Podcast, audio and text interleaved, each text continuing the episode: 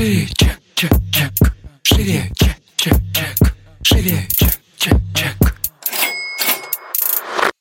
Всем привет! Это выпуск подкаста «Шире чек». Меня зовут Ира Подрез, и дважды в неделю вы слышите мой голос. В этом подкасте мы говорим про продажи, как перестать их бояться, что делать с синдромом самозванца, как поднять чек и начать зарабатывать больше. Ну и самое главное, к чему мы с вами идем, это системные продажи. Сегодня традиционный выпуск с ответами на вопросы. Если вы на меня не подписаны, не понимаете, на чьи вопросы я отвечаю, то рекомендую подписаться на мой инстаграм. Там периодически я выкладываю окошко, где, собственно, мои читатели задают вопросы, а я потом на них отвечаю в подкастах или же сразу в сторис. Погнали. Шире.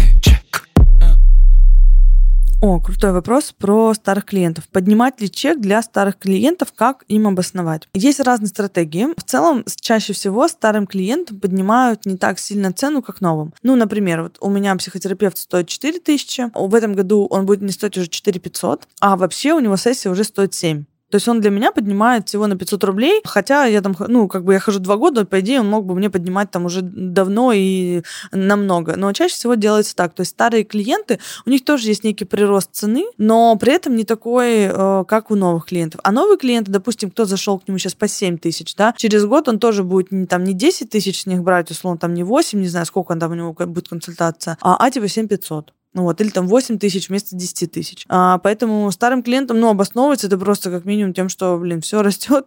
Как бы мы тоже, да, меняемся. На самом деле, мне кажется, даже старые клиенты обычно не спрашивают. То есть у меня даже не было вопроса к тому, что, а вы мне на 500 рублей поднимаете? А что? Ну, то есть я как бы головой понимаю, что в мире все уже на 500 рублей давно выросло, как бы и даже больше, чем на 500 рублей. Поэтому у меня как бы даже вопросов не возникает, когда мне, и там маникюр, вот я хожу к девочке 8 лет, и она говорит, Ира, у меня там с первого числа, там такого-то месяца будет повышение цены. Я такая, ага, да, ок. Ну и как бы все, у меня даже не возникает просто, а почему? Ну потому что человек учится, а у него это меняется материал, он постоянно вкладывает свое обучение. То есть мне кажется, это очень такая адекватная история на самом деле, поэтому а, я ни до кого не докапываюсь. Но даже если кто-то до вас докопается, из ваших старых клиентов, вы можете обосновать как минимум увеличением там опыта, да, доработки часов, кейсов, не знаю, там вложенных денег в обучение, вы сменили локацию, у вас появилась там студия, не знаю, все что угодно, э, ну, в зависимости от того, что у вас, собственно, менялось в вашей работе. Так, идем дальше. Как показать ценность в мягких нишах? Я коуч, не могу ничего гарантировать. Начну с того, что вообще э, история про гарантии — это история про чаще всего инфантилов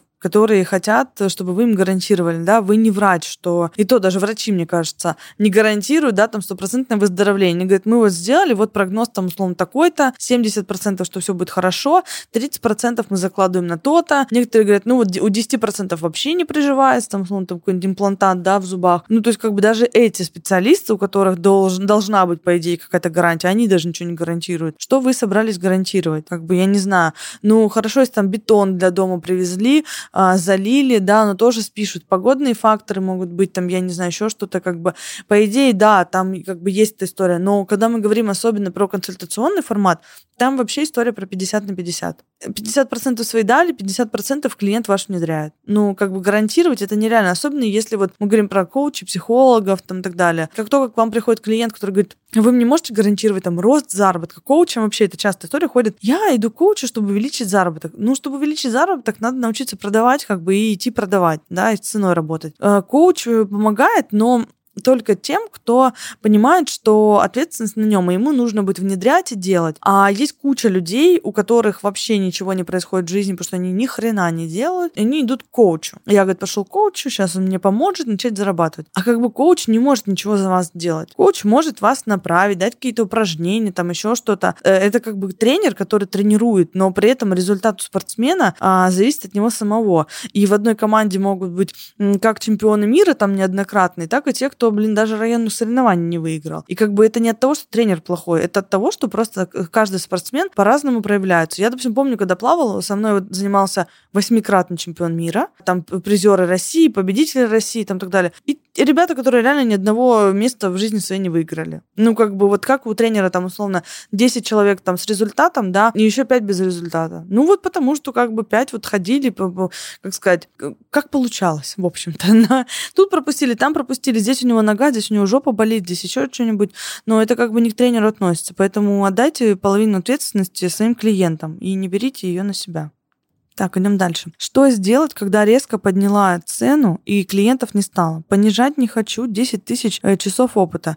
А, история про повышение резкой цены э, и то, что клиентов не стало, это значит, что вы не донесли ценность того, что вы вообще имеете право эту цену озвучивать. Потому что у многих, когда они делают упражнения по оцифровке, оцифровали, испытывают злость, там, раздражение куда-то, да, что себя так недооценили, выходят и говорят, будет 10 тысяч. И люди такие, типа, было ж пять.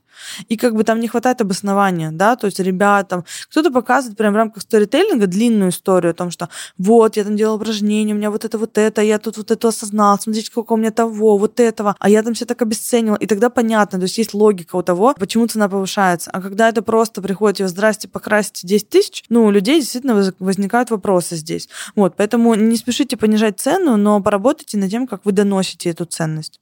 Следующий вопрос такой, что самое главное для руководителя в отношениях со своей командой? А, я считаю, что человеческое отношение и вообще понимание того, что с тобой в команде работают люди. Все остальное будет вторично. Если вы будете к своим сотрудникам, к своей команде относиться так, как к своим друзьям, к своим там родным людям, то и отношение у команды к вам будет точно такое же, результат они тоже будут делать а, максимально крутой, потому что будет тепло очень к вам относиться. И в целом, а, знаете, хочется, как сказать, история человек к человеку. Вот, это, мне кажется, самое важное. Ой, блин, вот тут но мне очень часто задают этот вопрос, я его все время игнорирую. Давайте я отвечу один раз, э, я думаю, что навсегда. А, мнение мое про сетевой бизнес. Я для начала не считаю это бизнесом. Вот как бы вы можете закидать меня камнями, но бизнес это то, что создал ты, то, на что ты влияешь, э, где ты заложил определенную идею, концепцию и так далее. Когда вы работаете продавцами, консультантами в чьем-то бизнесе, а для меня история про сетевой — это продавцы-консультанты, а, у которых там, ну, просто, как сказать, я даже не могу, не знаю, хороший там э, процент, нехороший там процент, вот, но это какая-то такая история. Ее преподносят под бизнесом, но я реально не понимаю, это вообще для, на мой взгляд, какой-то идиотизм. Типа, у меня бизнес, хочется спросить, типа, блядь, какой? Ну, просто, типа, это, это бизнес того, кто-то создал, да, у него бизнес, у него отличная схематика, у него супер бизнес-модель, там, да, у него нормальная оборотка, там, и прочее. И классная система вообще в целом, что люди рекомендуют, да, там, сами занимаются продажами, как бы, а ты занимаешься производством этого товара. Но я не акцентирую внимание вообще на том, что в целом Потому что мне регулярно приходят. И э, можно ли зайти сетевику ваш продукт? Там, да? У нас есть ребята, э, кто зашли с сетевым продуктом. Я вообще это не комментирую. Э, и как бы узнаю об этом, как правило, сильно поздно. Э, не разрешаю распространяться вообще про то, что это сетевой, и про то, что, э, ну, как сказать, какая-то реклама у нас в целом запрещена, да, в продуктах. Короче, негативно я настроена. Вот я так, так скажу. Я реально не понимаю, почему это называется бизнесом, и, ну, почему это так преподносится. Э, то, что это ну, способ заработать, да, но это не бизнес вот как бы вот именно вот это сочетание сетевой бизнес у меня вызывает вообще просто какие-то э, странные рефлексы. Вот, поэтому я надеюсь, что в целом мое отношение к сетевому понятно. Я не запрещаю никому им не заниматься. Э, я просто ну, в своем окружении у меня нет людей, которые этим занимаются, и никогда не появится таких людей, которые будут заниматься сетевым, потому что я не схожусь там по ценностям. Вот реально, вот эта иллюзия того, что у меня бизнес, вопросы, прям много вопросов, реально очень. И не, не хочу даже туда погружаться. И, на мой взгляд, это какая-то розовая мечта. Если вы хотите свой бизнес, так делайте свой бизнес. А заниматься, ну, как бы продажей, ну, так вы говорите, типа, я продавец, я продаю там то-то, то-то.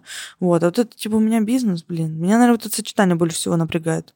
Чек, чек, чек. Шире.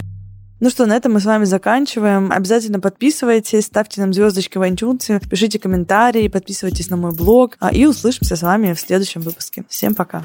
Шире, чек, чек, чек.